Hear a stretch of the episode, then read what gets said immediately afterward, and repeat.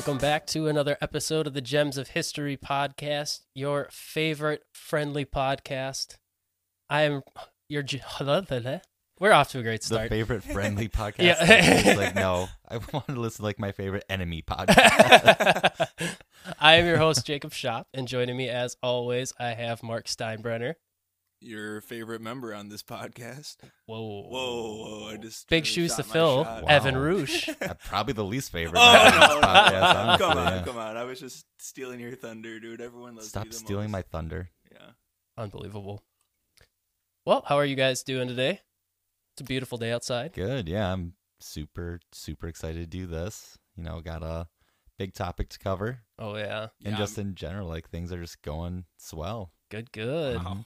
I'm- An you're the one elite, like, is an elite level of happiness. To quote Mark's I'm always trying to three. bring that high end, but Evan really brought it today, so I'm here to bring you guys down. Yeah. Oh, no, no, no, no, no, oh, boy. I'm kidding, I'm kidding. Every I- ship needs an anchor. Yeah. no, no. I'm really excited for Drago's podcast because he's been telling us it's pretty in depth. It's got to be really interesting. I can't. Wait. I, don't, I have no idea what it's about, but you sure have a lot of details to tell us about it. Yeah, so this is going to be our first two part topic. So you get to hear me talk for two weeks in a row, so get ready for that. But before that, we got one round of trivia to hit you with. So I'll start this one off. if You Okay. guys do not mind. Sure. So mine kind of fits with my topic for today, but what was the Challenger space shuttle's next flight supposed to carry? A. Plutonium. B. Food. C. USA basketball players. D. A dog and a cat. If it's not basketball players, I'm gonna be upset. They were. That's when they were trying to make Space Jam 2. That is- that's we take the exactly what I fight to the aliens. Hmm. I'm letting you go first on this one. Oh, I I don't know. Um, I have I have no idea. So let's have some more with that. I'm going with basketball players. Wow. All right. Um, D was cats and dogs, correct? yes. I'm gonna go with Yeah, cats that's and the dogs. other one I was thinking. Okay. So, the Challenger space shuttle's next flight was supposed to carry plutonium. Ah, so something like more Really? obvious. That's Yeah. not as Yeah. fun. Something sciency. Yeah. so think about it if it wouldn't have blown up on the mission that it did and it would have blown up with the plutonium on board Oh yeah. It could have rained nuclear fallout onto florida and caused parts of florida to be uninhabitable potentially so with it exploding on the second flight when it did actually probably or potentially could have saved a bigger disaster so Yeah. True. That does sound worse than losing a team full of basketball players. as bad as that would Never be. want exploding plutonium. Yeah, I mean, sir. it's sad that anyone had to explode in a space shuttle, but I mean, I guess it could have been much worse. Taking one for the team. Pretty much. Yep. Not the basketball team though. No. Yeah. yeah, yeah, yeah. would have been our own version of Chernobyl. Pretty much, yeah. Oh, That sounds pretty bad. All right, I can go next if you guys don't mind. So, pretty simple question, I feel like, not too long. These birds were worshipped as gods by the Mayan people. Was it A, canary, B, cockatoo, C, turkey, or D, vulture? I just I'm going A. I'm gonna say canary. Bonus points if you can make the sound of the bird. Nope. Doesn't that sound like you've heard that somewhere before? Like we, I don't know, somewhere I've- with canary. I don't know.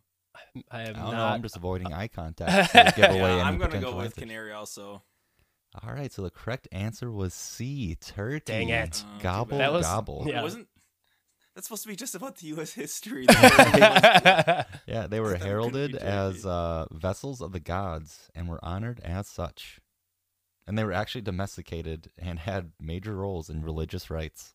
Nice. So there's just like pet turkeys running around. Essentially, can you imagine just like walking one on a leash That'd be pretty intense, I in guess. 300 cooking BC? It up and, and then eating it for Thanksgiving. Yeah. All right, Mark. oh, that's right. I gotta go. Yeah, that is a part of this. All right. How many U.S. presidents have been assassinated and bonus points if you can name them, but that's not what I'm at. It's three, right? I think three. Let's think through this. By think through this, I mean copy Jacob's answer. Yeah, it was three. It's actually four. Dang it, that was my second guess. Kind of nuts. I don't know. There's only like two I think that we think heavily about, maybe three, but yeah, there's four altogether. really? So was Lincoln, JFK, um, William Henry Harris. No, Garfield. Yeah, Garfield and McKinley. Okay, that was the one I forgot was McKinley. We just do not talk about the other two at all besides Lincoln No, and no, JFK. really. So poor guys. The one- know, didn't one of them, one of them, like some dude, just like wrapped his hand in like a t-shirt and just walked through a crowd and shot one of them? Yeah. I think that was. I'm pretty sure that was Garfield. I think so. Yeah. Yeah. So Those were just wild times. You just go up. to yeah, them, literally, you could just walk up to him and Or like back in the day, you would just like duel people you disagreed with. yeah, Like, you know, right. like, uh, have you seen the Alexander Hamilton? Yeah, Like the Hamilton Yeah. play or whatever. Yeah. Or musical. tremendous. Literally just just dueling people. Like, oh, I got beef with you. I got beef with you. Let's shoot at each other. Can you imagine if that's how we settled like Twitter arguments nowadays? Just, all right, meet me here. It's just like the Josh fight. Meet me on the top keeps. of a hill. Oh yeah, the Josh fight. Probably would eliminate a few more fools. I'll tell. Right, yeah. True, true, true. All right, guys. Well, as I told these two, usually for my topics, I have like four pages of notes, maybe. Well, for this one, I have over 10 pages. So this is definitely going to be our first two part series. And for this two part series, we will be discussing the real life Men in Black. Ooh, very excited. So, Mark, I know you had said you kind of have heard a few things about this. yeah, I, I looked into it to see if uh, I wanted to delve into it, but let me tell you, I did not do that much research. And as per usual, I'm going in blind. All So let's do right. it. Alrighty, right. So, to give a summary before we get into it, the real men in black are said to be some sort of government appearing force who usually appear to people that have encountered some sort of paranormal phenomenon, usually related to UFOs. So they act as if they're human, but something's always a little bit off. And usually they aren't there for fun, actually, quite the opposite. So if you have tall, thin men in black suits, black hats, and white shirts with a black tie visiting your home unannounced, you may want to think about opening your door. Were they just like going through a phase when they were designing the the uniforms? Like, mom, not right now. Give me some more monster. so the the uniforms is actually like a funny part about it because like people say for and we'll get into this later, but like they say the reason why they're always in those black suits is just because it's like throughout his like from the 40s until now, it's like a pretty common outfit to wear. So it doesn't stand out really. Like it doesn't set you to be an outlier in some sort of fashion. So Fashion really has not changed for men in quite some time. It's just been suits on suits. yeah, pretty much. At least when you want to look nice. Yep. So my source for this was a book called The Real Men in Black by Nick Redfern.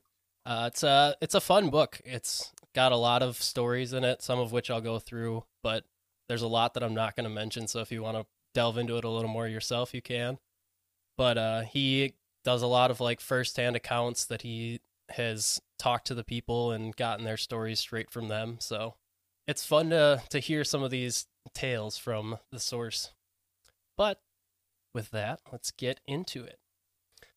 So, before we get into the story about how this became a more of a mainstream thought in the paranormal world, we have to get a couple things out of the way first. So, according to Redfern, there's three ways that the men in black are referred to. So, first you have man in black, which self-explanatory, it's just one guy. Then you have men in black, which is multiple of them, like Mhm. two or three of the characters. And then you have MIB, M I B, which is the whole group, like the whole phenomenon of the men in black. Mhm. I think that's how it's supposed to be. It was kind of vague in the wording for it, so that's how I took it as. Yeah, I mean that makes sense. Like MIB's just like the organiz- organization as a whole. Yeah, so much of what he uses is personal interviews, like I said. And so at this point, let's just get into what they are. How about it, huh? Pretty excited. Can't wait to uh, just pepper in. You know, obviously we're like half a quotation like podcast, pretty much. just Yeah. quoting movies, and there's three Men in Black movies that we have in our arsenal. So Yes. ready for that. yes. So Just waiting for where Will Smith comes into this. so the men in black are described as predatory, elusive, fear inducing figures that lurk around the fringes of the UFO topic and incur terror and intimidation and roam the countryside, inducing paranoia before returning from whence they came. So, good start. fear inducing figures. And like the very first word was predatory. Yeah, so not something you want to really run into. So, appearance wise, they're said to usually be in groups of three, driving 1950s black Cadillacs in the US and 1960s Jaguars in the UK, and they always appear basically brand new for the, the vehicles that they drive. So, they usually sport a black suit, black fedora or Homburg style hat, black sunglasses, black necktie, black socks, black shoes, and a crispy white shirt. So Crispy. I know. Just like the thought of wearing a crispy shirt just kind of. I just like really crinkly. It's Yeah. like wearing paper. I This is the one guy who's always like a little bacony up here, and they're just laying into him. yeah. so as you can see, that's why they're called the Men in Black. Mhm. M- Plenty of black in their outfits. And of course, they primarily work in the desert too, and like black just attracts. heat. attracts the heat. so, as for what they are, it's a little more complicated, and that's where we're going to split into two parts. First part is going to be mostly just stories and firsthand accounts, and then the second half is going to be more theories on what or who the Men in Black really are. So, I can tell you that they are not, however, Tommy Lee Jones and Will Smith, as far as I know. All right, I'm out. I was about to say, as far as you know, As yeah. far as I know, I'm not going to say for sure that they're not, because maybe they are. hey, Will Smith has just incredible range as an actor. I would be surprised if he wasn't a real life Men in Black. True. You never know. what? I know. He's not. well, Unless this is all a misdirection and Jaco's trying to mislead us because he himself is part of this organization. Mm. I don't have a fedora though. You are wearing a black shirt and a metallic watch that's black That's right now. true. Hiding it. Shh. So there's plenty of theories that we'll get into on the second episode, but for now, I'm going to start you guys off with the story of a man named Albert Albert Bender. Oh yeah, of course. yeah, Hmm. that guy. You know him? Al Bender. He keeps popping up in all of our history. Oh wait, no, the first time. Very big name. Uh, but he's kind of the guy that brought the story of the Men in Black to the mainstream in paranormal circles. He's the one that started the phenomenon as it is today, as it's viewed today. So it actually begins before him with a man named Kenneth Arnold, who was a pilot who was out in near Mount Rainier in Washington State in 1947 and he was flying out there to look for a supposed crashed airplane and rec- like a recovery mission basically. And he said while he was flying out there he saw nine peculiar looking aircraft flying together with no tails. So no conventional plane design Mhm. and this was kind of the first widely reported ufo sighting in the us and nobody really had like a good answer to give on what he saw or like what it could have been and this was like widely reported in newspapers and everything. So this is the biggest sensationalized UFO case in the US. So after he saw this, people started looking into more of it on their own, trying to find their own answers because they weren't getting any from mainstream media sources or anything. And one of those people was Albert Bender. So Albert Bender was like pretty much a lifelong proponent of like paranormal and the occult and all that stuff. And at 23 years old, he lived in Bridgeport, Connecticut. And after Flight 19 got lost in the Bermuda Triangle, which is another huge story that we could probably do our own uh, its own episode on. Uh, after that happened was when he kind of got really into it. And he lived in the top of a three story house with his stepfather. And he lived like in the attic and had like a bunch of paranormal journals, books, newspapers, and he had them all organized super meticulously, like basically OCD. and like anytime anyone moved something, he would get like really upset about it. So So kind of like Step Brothers, like if someone touched his drum set. yeah, like, basically. Except he's living in the attic with his stepfather living downstairs. so he looked out the window of his attic room with his telescope like pretty much nightly and scanned the skies, looked for strange things, strange lights, all that stuff. Eventually, in the attic that he lived in, he started painting like scary pictures and stuff on the walls and like wanted to make his room into a haunted house and like pay people admission to come in and go through his haunted attic. just a How much am I gonna? How quickly can I get through that? it's Just just, it's, it's just an room. attic. it's just separated by like blankets, just Oh like different blanket goodness. forts I guess I don't know. with different themes. Like this is a spooky pirate ship. I want to see pictures of like the paintings that he did and see if they're like any good actually. But as you can probably guess from what I've told you, he lived a pretty solitary life. Mm. So uh he was like I said he had OCD basically. So he was overly fussy. Like a lot of the people that actually hung out with him or spent time with him said that anytime he saw something out of place, he threw a fit about it and stuff like that. But uh even though he was only 23, he also just had this crippling fear that he was going to get cancer and die. That was like his like lifelong fear. So all of us, basically. All I mean, us. yeah, it's it'd one, be- one in four. yeah. Is this where like tinfoil hats come in? Because like radiation from like aliens and no, he just thought he was going to get cancer. I, I don't. Man. It didn't have any reasoning for it. He just thought I'm going to get cancer one of these days and die. Keep your head on a swivel. I guess Yeah. stay away from microwaves. As So- we'll have like supercomputers in our pockets. right? We've got like so much around us that is co- like setting oh, off. Oh yeah, we're just getting cooked in this basement right now.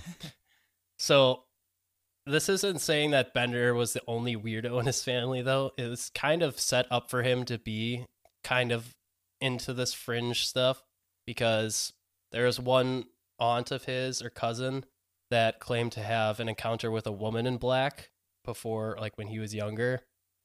And then a lot of his family believe that one of his relatives died because a ghost made them had a, have a brain hemorrhage. So Hmm. he's uh, living a life being raised in this weird thought. So, it's, Solid genetics. yeah, right. really setting himself up to be a, a fun loving guy. Yep. Big proponent of fun. The guy just wanted to start his own small business. Okay, he wanted. He basically does. He was Oh. an entrepreneur. yeah. So, in December of 1950, Bender started to get like more serious with his UFO research and he started meticulously cross-examining reports and stories that had been coming into him and hooked up with like like-minded people in the area and basically started his own group. And his group eventually became like a worldwide network of people that he was getting like literally sacks of le- like imagine Santa getting those sacks of letters. He was basically getting those from like UFO researchers and people that had said they had encounters with UFOs and I stuff. I would love to read one of those letters like, Dear Albert, Right? today I saw, and it's just like a kid's letter to and you're Santa. you're sitting in your attic with a demon face painted on the wall next to you. Like- but this group that he started became known as the International Flying Saucer Bureau, or IFSB, as I'll refer to it for our, the rest of this pretty much, which he established in April of 1952. So it was less than two years after he like really started digging into the topic. So in like a year and a half, basically, he started his own worldwide UFO group. That's which is- insane. Before like social media, Exactly. even really the internet. Yeah. So he really like went for it and like went all in. And along with his group that he started, he published a magazine called Space Review that he would distribute to whoever wanted a copy of it. So like you you jokingly said he was starting his own business. He pretty much did. Should have stuck to the attic idea. it was funny because he talked about like how he would set up his haunted house and stuff, and he would have like people from his work come through, and all the guys would bring their girlfriends, and then they would like a big spider would come out of the ceiling or something, and they all run to their boyfriends. He's like, "It was so funny seeing them run into the arms of their boyfriends." Was that actually his voice? Can be now. I didn't have a voice for him, so that's honestly kind of what I was picturing, but perfect. it's in the history books now. yep. So this is where kind of the beginning and the beginning of the end starts for Albert Bender and his UFO research. So, with IFSB going super well, having this worldwide support, he was getting sent letter after letter, answer them nightly. He was working on his magazine. He was he had all this stuff going on, and this group was a huge force in general in the world of UFO research. They had a lot of power. So it wasn't to last though because egos and stuff in UFO groups are pretty much a huge downfall, but that wasn't why this one fell apart. Everyone knows that. I Mhm. mean, I try to start my own, you know, with the egos. They it's honestly really like it's funny and stupid because they all want to be the ones that get the big scoops. They all fight with each other on it. yeah. So none of them can ever agree or help each other out. Like they don't work together ever. So it's so stupid. it's so dumb. They need one ring ringleader to emerge from the ashes. Well, and they're- I'm looking at you. I will put up a total of forty dollars to help them. I will start a Facebook group. yes. So, base it, it wasn't for that reason that his fell apart. It was because of fear, and that fear was because of our predatory Men in Black friends. So, it began on July 30th, 1952, with a phone call. He was home alone, so he answered the phone, but there was no one on the other end. But he kind of knew someone was there. So that that feeling when you get a call and you can kind of just like hear little things in there that maybe someone else is actually listening to you. And as he was on the phone, he suddenly got a really bad headache and he had to go lay in his bed and that like that physical state that he was in lasted for like a few days for before he was able to like fully recover from it. And this is all according to him, so Mhm. take this for what you will. But the in the same week after he had recovered, he decided to go to the movies to see like a sci-fi movie or whatever. And afterwards, he felt like he was being followed home from the movie theater. So he got home, went upstairs, and saw like a light coming from underneath his attic door, which was weird because it wasn't supposed to be on. And so he opened the door and he found a shimmering light floating in the middle of his room and was immediately hit by a smell of sulfur, he said when he opened the door. So he turned on the light, and immediately when he turned on the light, the, the light in the room disappeared. And he noticed that some of his like files and magazines and whatever were in the wrong place, Mhm. which for a guy with extreme OCD was something that he noticed like right away.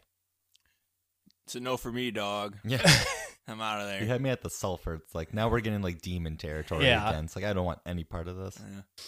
So that was like the first big, big encounter that he had. And then a few months later in November, he went to the movies again. And during the movie, he l- felt like someone was watching him. And so he looked like around him and saw this guy that he said pretty much materialized out of nowhere and was just staring at him. But he was staring at him with glowing eyes.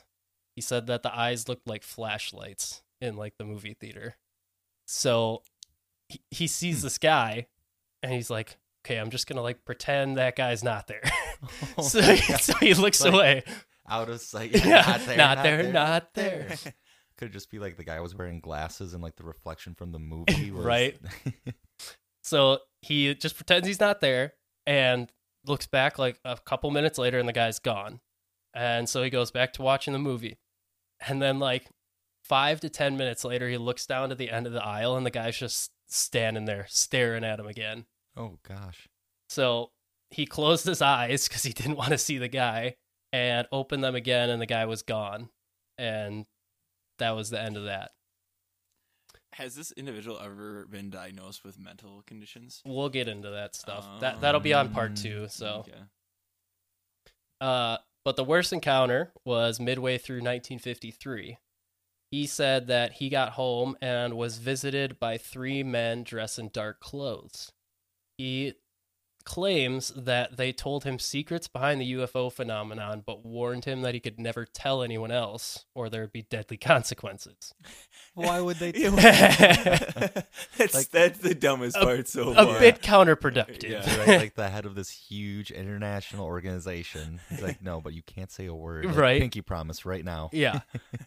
So that he got like so scared by this that he put out an issue of Space Review saying we're shutting down. I'm done with this. Like you guys can do whatever you want, but I'm done, pretty much.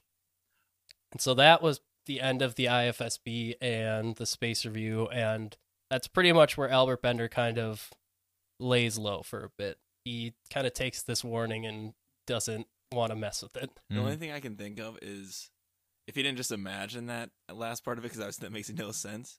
If it was people who obviously weren't actual Men in Black, but knew what this guy's like gig was or whatever, and wanted to have some fun, you could Yeah. like put on a suit and be like, "All right, I'm gonna tell you some information." you know, Could have been one of the rival gangs in the IFCB or Yeah. Uh, world. One of the other like nerd gangs that just Yeah. like t- ti- targeted him. Just scare tactics. Yeah. Uh, so next we're gonna get into a man named Gray Barker. So, who's that, you ask? Well, just let me tell you. Did you ask that? Or? So Gray Barker is a writer of mainly UF like UFO stories. well, And- howdy freaking die. we got ourselves a writer. hey, Dad, is that Bill Shakespeare over there? Against you real well. Yeah. The fact that he calls him Bill Shakespeare just always will be classic. Mm, man, rest in peace, big dog. So he was more on the side of writing a good story versus being like dry facts and stuff. But he decided to write about Bender's experiences from Bender's mouth and publish it in a book. And this book was called They Knew Too Much About Flying Saucers. Like I said, with him publishing this book, uh, kind of got more press than Albert Bender would have gotten, kind of on his own, just because Gray Barker was a known figure in the UFO ufology circle, and so he kind of hints at the fact that Bender's visitors may have been like government, like FBI agents, perhaps, and not something super malevolent. But this was kind of supported by the fact that there was a group called the Robertson Panel that was formed in 1953 in the same year that Bender was supposedly visited. And so what the Robertson panel was, it was basically a group that was sent set to investigate UFO groups and organizations, basically to keep an eye on them in case they would be some sort of threat to public safety or national security safety. Because I mean, at the time they were worried about Soviet attacks, so if you've got groups riling up the public saying that there's UFOs in the sky and everyone's focused on that and they're kind of pushing the military to look at that, then they leave themselves open to a possibility of a Soviet missile attack or something like that that they're not really looking for at the time. Mm-hmm. So that was pretty much what the Robertson panel was. So, I mean, with Albert Bender starting the IFSB, which was a worldwide group and a pretty big name in the UFO community, it wouldn't be that much of a stretch to say that the Robertson panel sent a couple guys to his house to go tell him, hey, you might need to knock this off because, Yeah, and he'd be like target number one, I'd assume. Just right. leading that huge organization, like having that magazine, like being that kind of figurehead, like of what this was. Right, exactly. So, but obviously he wouldn't have known that, hey, this is the Robertson panel guys. No one really was telling them, like, hey, they're coming to visit. Right? Oh, the Robertsons, welcome in. How the heck are you? He's also just from the Midwest now. oh, sorry, we, we didn't mean to intrude on your attic there. the meeting happens in the attic. yeah. it did. It said that they knocked on his bedroom door, came in. Oh my Where god. is the stepdad right now? he's he's just drinking beer on the couch, I guess. I don't know. Al, your freaking friends are here again. so, um, the IFSB was investigated, and then Gray Barker was actually met by an FBI agent at his house. And the man had a business card that Gray Barker had been giving out to close friends, basically, that he had just gotten. And he's like, I only gave these like four or five people, so I don't know how this guy has one. But the guy said that he, there's a guy that ended up in the hospital that had it on his person. And basically, he got it from that guy with Gray Barker's name on it, decided to come visit him. But the guy asked Gray Barker basically about his whole entire role in the IFSB and the book that he wrote and all that stuff. And after this, Barker relayed his story that he had with the FBI guy to Bender. But Barker was also like kind of a prankster, so people don't know if he was just trying to kind of pull Bender's leg with the story mm-hmm. or if he was actually serious. But either way, it's around this time that Bender started changing his tune a little bit. And in his own words, Albert Bender told his story again in a different book called Flying Saucers and the Three Men. So this is directly Albert Bender writing this, not Gray Barker writing from Albert Bender's words. So in this version of the story, Bender was home working on Space Review in the attic when he smelled the sulfur again. So he opened the door, found the same glowing eyed figure from the movie theater. The man entered his room, and two more characters materialized in the room with the first guy, all wearing black shoes, black gloves, and black Homburg style hats. They were not human agents, rather something else entirely. They came in, laid their hands on Bender's shoulders, and he passed out. When he awoke, he was in a secret underground facility in Antarctica. How did he know That's it was so- in Antarctica? Yeah, I was about There's no say. way, even if it was super cold, there's Yeah. no way you could be like, oh yeah, that's I where guess it is. these- Buddy, no, we're just like in an ice cream truck. right. So, as Redfern puts it in his book, he, and I quote, says, The story is filled with all manner of esoteric data and quasi scientific gobbledygook. so, he's not buying it. But after this supposed chat with the out of the world visitors, they told Bender not to say anything, or else he would get headaches as a reminder that if he told anyone what he knew, they could cause worse things to happen. Mm, These guys are just telling him everything. right. He's just like the key to the knowledge that they need to give out or something. I don't understand. Like you best not tell, or else we're gonna give you a migraine. right? But also, and here's then all our trade secrets. yeah. So that's where Bender like sticks for a while. That's that's his final word on the subject until pretty much he disappears out of the scene for good. So now I'm just going to kind of go into different stories that Redfern goes through in the book. And a lot of these have what's called high strangeness, which are just like really weird and odd things that shouldn't be happening. Hence the word strange. But one story tells of a person working at an LA based attorney's office that tracked missing persons. And this person was randomly informed that two complete strangers were hired to the firm in super high ranking positions, and nobody gave any explanation why. So the men were emaciated and tall, and it appeared as if their wrists and their hands had no joints. Basically, like no like bone structure to them. So imagine one of those like sticky hands that you like throw at a window and it sticks, like one of those things. oh, my strong hand. Well, actually, so however, these men contained amazing strength. So you're not too far off. sure, sure. So one of them was said to have leaned on a filing cabinet, and once they got off, there's inch and a half indentations on top of the cabinet. So, so all right, Mark. it's like wow, wow, good for him. So- So apparently, someone at the office called like the feds after this incident, and this cabinet was sent off to have like further research done on it by some metallurgical specialist. And apparently, this guy said that there needed to be around 2,000 pounds of force to cause such a thing to happen.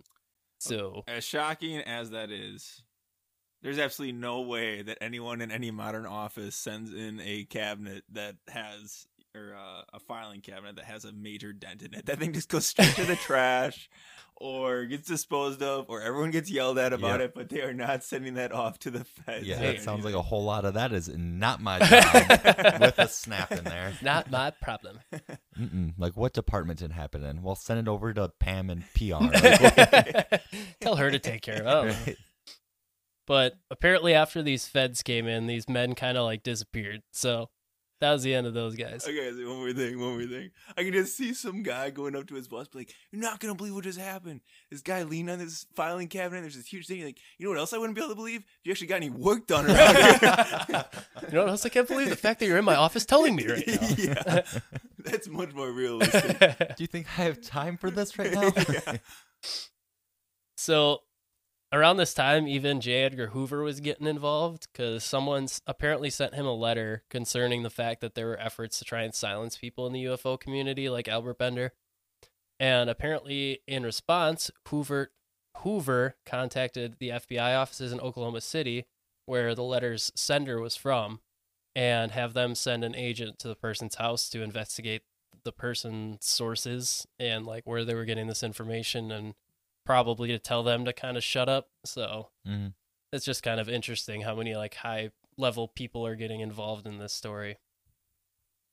So next on the scene, we have two guys named Brad Steiger and John Keel. So John Keel was a big name in the research field of paranormal and UFO around this time. He wrote hits hit books like The Mothman Prophecies, which got made into a movie. It's like a really big cult phenomenon. Um, but before he had any experience with the Men in Black, his friend Brad Steiger actually ran into them. And Brad was another very well known and learned member of the ufology and supernatural fields. And in one correspondence with one of his naval friends, he was told about the man's experience of encounters with flying, uh, like strange flying objects and lights while he was in the service with the Navy. And a short time after he got these stories from his friend, the man called him and said like they couldn't talk anymore. And basically, apparently the guy, his naval friend, said that there was like constant phone calls that him and his wife were getting with like nothing but strange noises on the other end. And his wife was starting to get scared, and his wife blamed it on the fact that he was telling Brad all of these stories. Mm hmm So his wife's like, you can't talk to him anymore. And so they cut ties, and like that was like the end that he heard from that. But he, uh, what? So when you said cut ties, Mark just looked at me and like acted like did like a hand scissors and like cut a tie. okay, get out of here. So that's behind the scenes of the Gems. So that was like his first real encounter with anything strange like that and definitely wasn't the end according to brad steiger a well-known name in the ufo research field called him he didn't say who because they wanted to remain anonymous apparently He's not an owl. all right mark Woo. Ooh, yay! Ooh, do, do, ooh. yeah. Okay. All right. All right. Wow. So this guy calls him and tells him that him and his girlfriend or wife at the time had a strange encounter with a UFO. And immediately upon returning home, their house is being like torn apart by poltergeist activity. Like their pictures were getting thrown around and stuff. And Steiger said that while he was on the phone with this guy, it was bad enough that he could like hear stuff getting thrown across the room in the background, like the thumps and crashes and stuff like that. Wow. So he kind of like advised the couple like try these things to try and get it to stop. Since he was like into this kind of thing, he was like, I'll give him whatever tips and tricks I have to like combat this. And apparently, it started calming down on their end. But then stuff started happening to Brad like pretty much immediately. Like start stuff in his office started like floating around and like getting thrown against the walls. And like a week later, his pictures were flying off the walls and basically all he did was like yelled like get out of my house or stop doing this and it pretty much stopped and so that kind of like bolstered his confidence that he could kind of control this kind of thing Ah, I thought he was the man. Yeah so he kind of got his confident bump confidence bumped by that do we know like what tips and tricks he gave to the couple? It like, was it just like just say like, "Hey, get off my lawn"? just challenge him to a duel i guess Yeah. A Yu-Gi-Oh duel? Always. no, no like the duels that we talked about earlier Oh. i'm referencing back to Oh. Oh, a callback. Yes. Ah, yes, big yes. element of a podcast. so next, we're gonna go back to John Keel. So that was Brad Steiger's kind of interaction with things in this area of weirdness. But uh John Keel, he as I said wrote that book The Mothman Prophecies which got made into a movie. And so that was kind of his area of focus for the Men in Black phenomenon was the Mothman. So, I'm going to go into a little bit on what the Mothman is for those of you that don't know. So the Mothman is what's called a cryptid, similar to like a Bigfoot or a Loch Ness monster. Those are considered cryptids. And it's a huge phenomenon in a town called Point Pleasant, West Virginia. So they have like a statue in the town square and everything there. So Yeah, I know that from uh, Fallout 76. really Yeah, it's uh, in the video game. I never played that video game, but I know about it. So that's actually pretty cool. interesting. I've never played it either, so I didn't know that. I don't know. Ha- having driven through West Virginia a couple times, I'm not shocked. They got some weird stuff going on. There. It's a weird place. I don't even think those people know where they are. yeah, there's like a huge metal statue like in the middle of Point Pleasant, and it's got for some reason whoever made this metal statue just decided to give it really defined butt cheeks, so it's really funny to look at. That statue, so hot right now. Statue. or Mothman, Mothman. so hot right now. Mothman. So, yeah, reports in this town were super plentiful in like the mid 60s, and it started around like an old abandoned TNT plant in the town. So, the first real like reported sighting was there was a group of, I think it was like teenagers or like younger people walking around by this TNT plant just kind of exploring, and they claimed to have seen uh like six to seven foot tall humanoid creature with like red glowing eyes and when they saw it it sprouted like it its wings spread out from its back and then it just shot up into the sky and flew off That was the boob. I was just about to say, I know I'm cousin to the boob lady. Right. so and her spectral womanhood. now that's a that's callback. scary that's Yeah. scary so that was like the first sighting but then people throughout the town were reporting like this thing flying next to their car and keeping speed with their car when they're going like 60 70 miles an hour trying to get away from it and all this these crazy experiences and one group even went to the like sheriff's office like right after it happened and he said he knew who the people were and he's like I wouldn't have believed them except they were like in sheer hysteria when they got here and I know these people and they're not like super fanatical people. So hmm he's like if that's the only reason I take this with any seriousness but something was going on to cause these people to freak out. But uh the media just loved these stories. They took it and they ran with it and started printing them all over the place.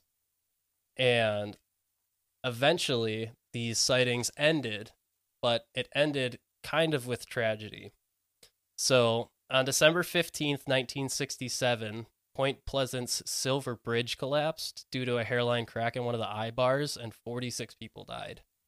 So this is a pretty big bridge in the town, but people claim to have seen like Mothman standing on top of the bridge like the day it happened before it happened. And so people say Mothman's like a harbinger of doom and stuff like that, or maybe he's like trying to like tell you, hey, something bad's gonna happen or something like Yeah. that. So, but that was kind of where the sightings pretty much stopped for the most part. Maybe he's a nice guy. Let's not be too He- quick to judge. he Yeah, could he was be. just warning people, like, "Hey, there's a crack in the bridge. Like, Yeah. get off of it." That's that's wait, that's super sad. Uh, there is still sightings in like current day. There is actually quite a few that are coming out of Chicago in recent like years. Mm. So that's interesting. So if we want to go hunt in Chicago for a Mothman, I guess we could do that one of these days. Any excuse to go have a good time. Yeah, the Mothman's just like a huge like fan of the bean that's there. It's like, look, it's a big metal bean. So Screw that bean. so between the time of the first sighting and the bridge collapse, there was uh, actually run-ins with men in black, like in correspondence with these sightings. So one woman specifically, named Mary Hyre, who worked as a reporter for a local newspaper, was researching like UFOs and all the Mothman stuff going on, just kind of like all the paranormal or occult stuff going on in that area. And she was visited by a strange five foot tall, hypnotic eyed man in black, is how they described him. So this short five foot tall guy had thick soled shoes, was wearing like the black suit, like the cliche. And he was just like super fascinated by the ballpoint pen that she had on her desk apparently like he wouldn't stop looking at it Hmm.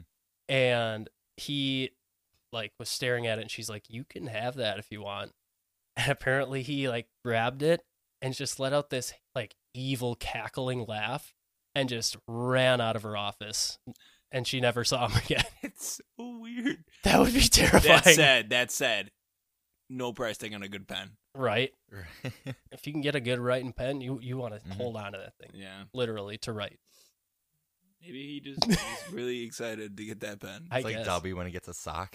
right?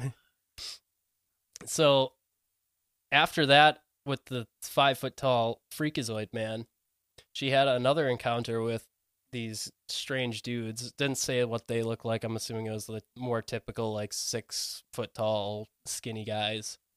But they came up to her and asked her, like, "Hey, what would you do if someone attempted to silence your work?" And she was like, "Well, I'd tell them they can go to hell." Hell And yeah. and then they kind of just left her alone after that. So I don't know if they thought like this lady's got some powers Yeah. or what, but she's the wielder of the pen. Yeah. Pen is mightier than the sword. Wow. So that was kind of the end of her encounters. But it was just interesting because people were having all of these encounters coinciding with people seeing the Mothman.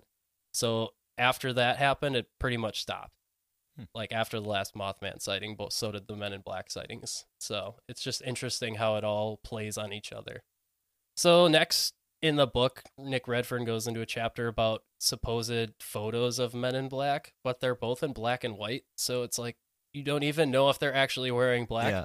and it just looks like guys on the street like wearing a black suit. So I, I don't really, I didn't really want to dive into that because I don't really think much of it personally. But Just for two decades, you couldn't wear a black suit without being suspected. right. Like, that like the stories are all just like this guy was standing outside our house on the curb like for weeks and just hanging out. It's like, so what? it's like, yeah, that's Uncle George. He needs to be let Yeah. in. So if you want to read about that, you can get the book and read about it, but I'm not going to talk about it. So uh there's plenty of other reports, but I'm going to skip ahead just because if we went into all of the stories, it would be like a 3-hour episode just for part 1. But uh this is one of my favorite encounters and I gave you guys both a script and we're going to read that in a little bit, but I want you guys to pick which character you want. I'll be the man in black. So one of you needs to be the narrator, and one of you needs to be Dr. Herbert Hopkins. So, Oh, I'll let you guys decide. I'll Hopkins- default to you. You- I'm you a wanna Hopkins, kind of guy. okay, you can be Hopkins, so you'll be the narrator. Sounds good. So once Can't we do the narrator, the narrator voice from like SpongeBob. sure. Two hours later. so we'll go into Hey. that. Actually, you got to do the whole thing like Joey Wheeler. yeah, Joey Hey, Wheeler. guy. Hey, you. Yeah, Yeah. yeah. the four kids dialogue never fails. All right, so I'll give a rundown on how this whole thing started, and then we'll go into that. So on September 11th, 1976, Dr. Herbert Hopkins was just having a normal night at home, and he had been recently working on doing hypnotherapy with a supposed UFO witness and possible abductee. And he basically was doing like regression therapy to try and kind of break into their subconscious to help them remember what had actually happened to them. So after that one day, he was just hanging out at home and he got a call from someone claiming to be from the New Jersey UFO Research Organization, which doesn't exist, but he didn't know that at the time. And this person wanted to meet with him and talk about what his work had found with his patient, which his patient's name was David Stevens. So Hopkins just immediately invited this guy over, which was really strange because he had had people in like the past couple of years. He had two break-in attempts on his house. So the fact that he just trusted this random stranger to come into his home was kind of surprising. Well, this guy just like called ahead of time instead of just try to break in. So manners, I guess, yeah. if you're nice about it, I'll let you come. right? So upon hanging up the phone, he went to his front door to like turn on the porch light so that this person would have a light when they got up to the house. But when he turned the light on, the guy was already walking up the stairs to his house. And this was in 1960 or 1976. So Ooh. there's and there was no payphone like next to his house, so he- this guy just showed up out of nowhere. That's crazy. And first recorded chills of this episode. We're back. When I was reading this book, I was I would read it like before I went to bed sometimes, and I was reading some of these stories. And I'm just like, I'm like that. scared because it's all like really silly and stuff. But like you read some of this, you're like, right? no thanks. Yeah. The heebie jeebies. So yeah, this guy is walking up the stairs already, and Hopkins just opened the door and let this guy right in, like no questions asked. And so he said the man was extremely gaunt and he was wearing his typical unwrinkled black suit, but it was like hanging on his body, kind of like it was. A, he was so skinny that it was really ill fitting. So he had pale white skin and bright red lips. So the man took his hat off when he sat down. He was completely bald, but he also had no eyelashes or eyebrows. So just n- no hair anywhere on his face. That would be really scary, actually. I know. So Ooh, Voldemort. after seeing this guy, apparently Hopkins' German Shepherd got like super aggravated at first and started like going ballistic at this guy, and the guy just didn't react at all. And then the dog just got super like scared and ran out of the room with its tail between its legs and hid in a closet until the guy left. So this guy apparently smoke spoke in like a super monotone voice, like almost like robotic in nature. And at one point during their conversation, he put his back of his hand with his glove like to his mouth while he was listening to Dr. Herbert Hopkins talk. And when he took it off, there's like a red stain on the back of his glove. And so Hopkins looked at him and realized he was wearing lipstick. So he and he didn't have like any lips. He just put lipstick on to make it look like he had like defined lips. Okay, Oh. is so weird. Yeah. So not great. No. So we're gonna read through this improvised script that I wrote up. So Mark will be playing Dr. Herbert Hopkins, Evan will be narrating, and I will be playing the man in black. And scene. You have two coins in your pocket. Take out one of them and put it in your hand. Amazingly, Hoppin- Hopkins did have two coins in his pocket. Upon the man's request, he removed one and held it in his palm. Okay, I have one right here, but how did you know? Turn all your focus to the coin. Do not look at me. Look only at the coin in your hand. Hopkins shifted his focus to the coin and stared at it. Once he did this, the coin in his hand began to shift from silver to a blue color. Then it became blurry and began to change into a vaporous substance before disappearing completely. What? The... How did you do that? You know the story of Betty and Barney Hill. Betty and Barney Hill were one of the first largely reported abduction victims to come out with their story. Well, Barney had died because he did not have a heart, just as you do not have that coin anymore. At this statement, Hopkins became unnerved. Cease your inquiries into your patient David Stevens and destroy all data on the case, or else you may have a similar fate to Barney Hill. It was not known to Hopkins, but Barney Hill had not died of a heart defect, but rather a brain hemorrhage. I will know if you heed my warnings or not. I. I okay, okay. I'll I'll take your advice. Hopkins was cut short when the man began to act mysteriously, almost as if he was having some sort of physical breakdown. The strange visitor stood up and began to head for the door. Are you okay? You look like your legs are going to give out from under you. My energy is running low. Upon saying this final line, the man gripped the railing and took slow steps out onto the sidewalk. A bright light emitted from something Hopkins could not make out, at least not as a car. He went to a window to get a better look, but in those few seconds, the man in black and the light were gone. Cool. So just imagine that. You're oh, just Oh, I can imagine. You're just I've, I've just lived yeah. it. you're just sitting there talking to this guy. He instinctively knows you have coins in your pocket. You hold it in your hand and it, he tells you to stare at it and it disappears. And then this guy just starts like having a battery run low on a robot and just like Yeah. starts like really shakily moving to the door and just disappears. I'm gonna be so pissed at you if I have one of these guys come to my place after doing this. Just don't answer the door. oh, doorbell hasn't been working for three years now. well, if it act, oh, shouldn't have said that. now it's just gonna work perfectly. Yeah. So that was one of my favorite stories. But once this guy was gone, Hopkins took like all the data from the David Stevens case and threw it into the fireplace. And after that encounter for like the next week or so, he had like telephone interference when he would be talking on the phone and just had like terrible nightmares. So this guy had a rough time after Yeah. that. That stinks. So that's one of my favorite stories just because of like how many details he gives on everything Yeah. and it just shows like these guys pretty much are appearing to be human but they're like almost acting as if they read a book on how humans are supposed to act or look and just kind of went off of that It's kind of like the um story you had last week with the children with black eyes. yeah It's almost like the same exact thing. Like they like faked manners, like to get into your house, essentially. Yeah. So they they like have a basic understanding of Yeah. what humans do and then they ran with it Mm-hmm.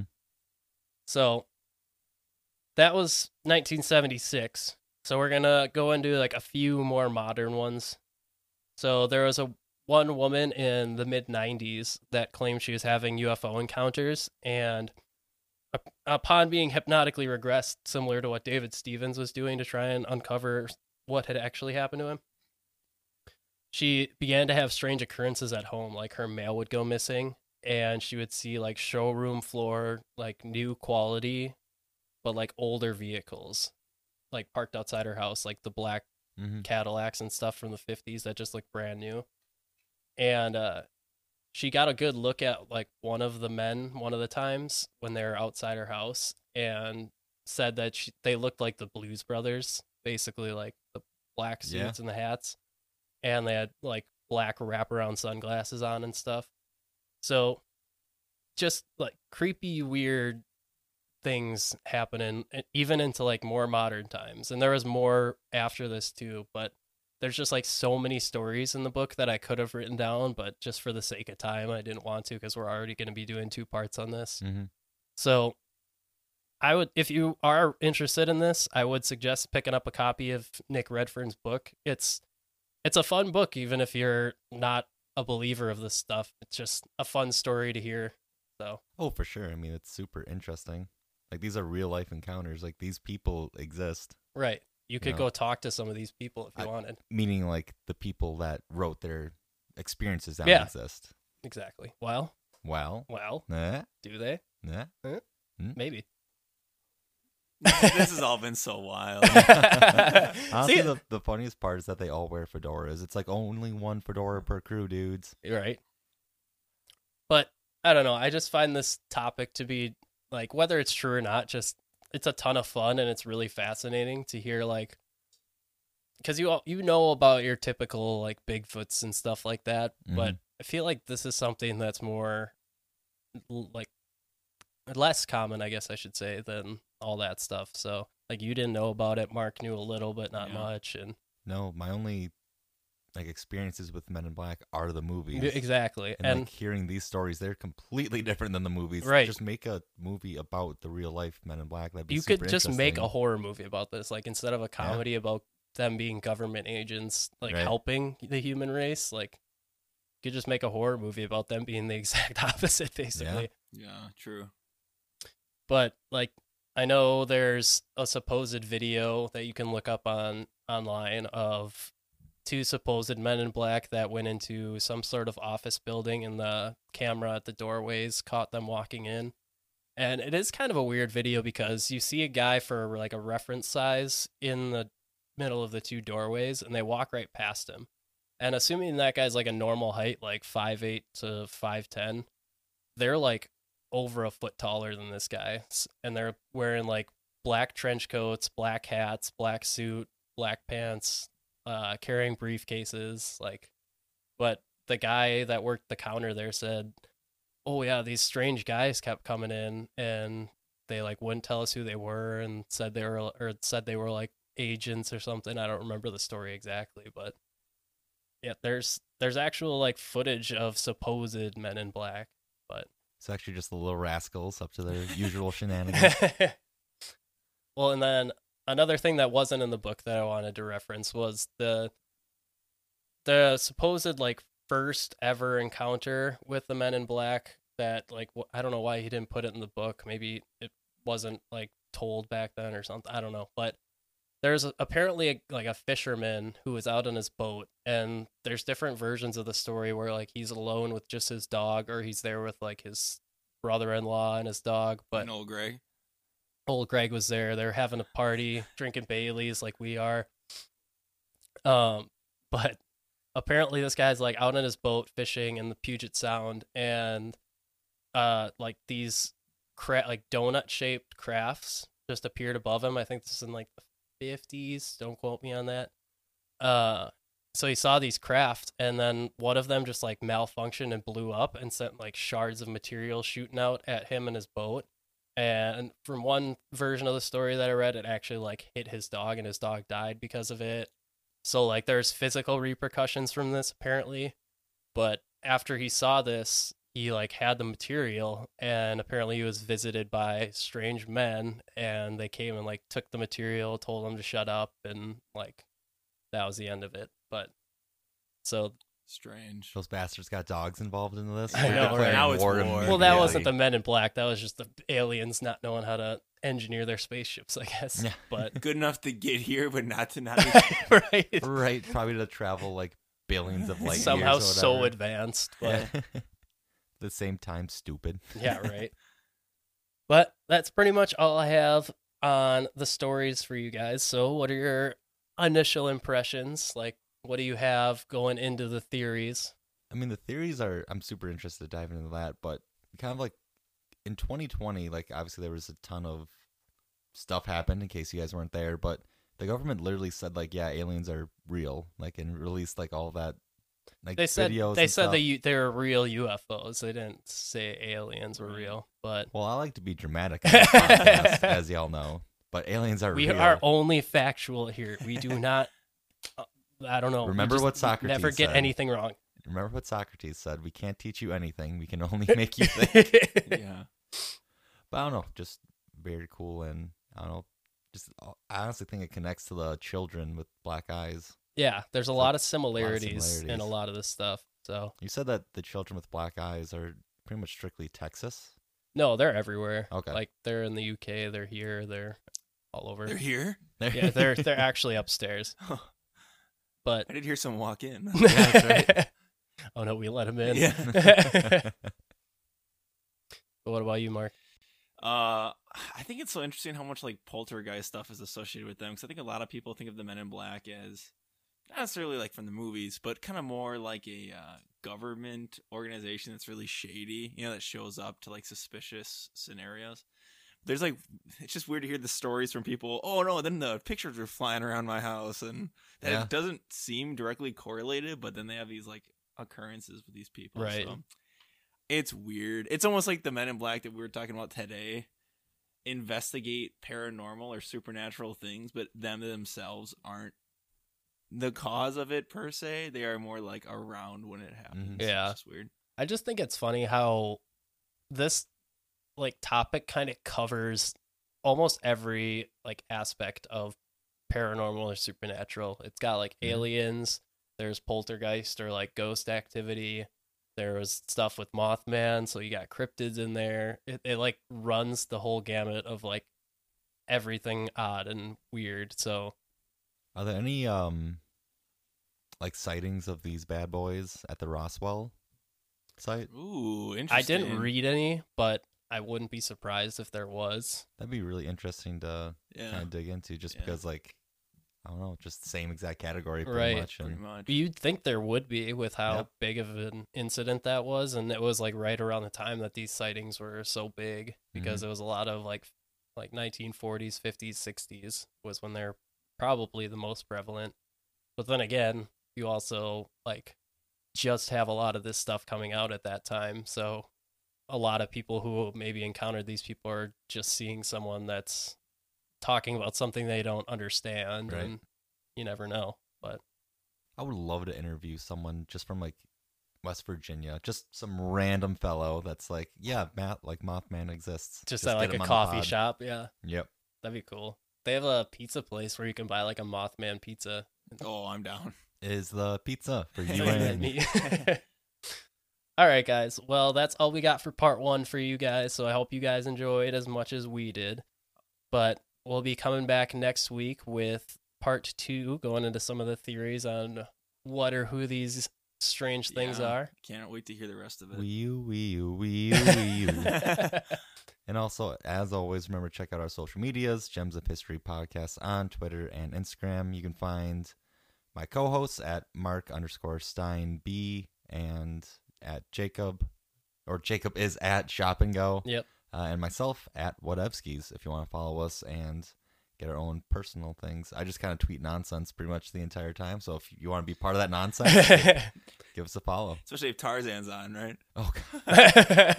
yes, as a 25 year old, I did drunkenly um, live tweet the entirety of Tarzan Hey, and no shit, Emperor's that New was Groove. incredible. being a third Yeah, party, was there. being Yeah. a third party to it and waking up to see those tweets though, oh, it, it made my morning a lot better. Honestly, the stupidest thing I've ever put on the internet was just the uh, when Tarzan kills Women only want or one whatever. thing, or yeah, Not Bagheera, that's um Jungle Book, but the kills- Jaguar. Yeah. Yeah. Like puts him over his head. It's like girls only want one thing. it's just an entire jaguar. It was really funny. Dude. Man, And you know what else you guys should do? You guys should go rate and review us on Apple Podcasts because you know when you're giving us five stars, you're really giving yourself five stars for saying that you're listening to a good show. So you know what? It reflects good on both of us. again, I second that. yep, we're the friendly podcast, not the enemy podcast. Best friendly podcast. so go do that. Email us at gems of history podcast at gmail.com if you guys want to get in touch with us there. But other than that, we will talk to you guys next week with more Men in Black talk. See you guys. Adios.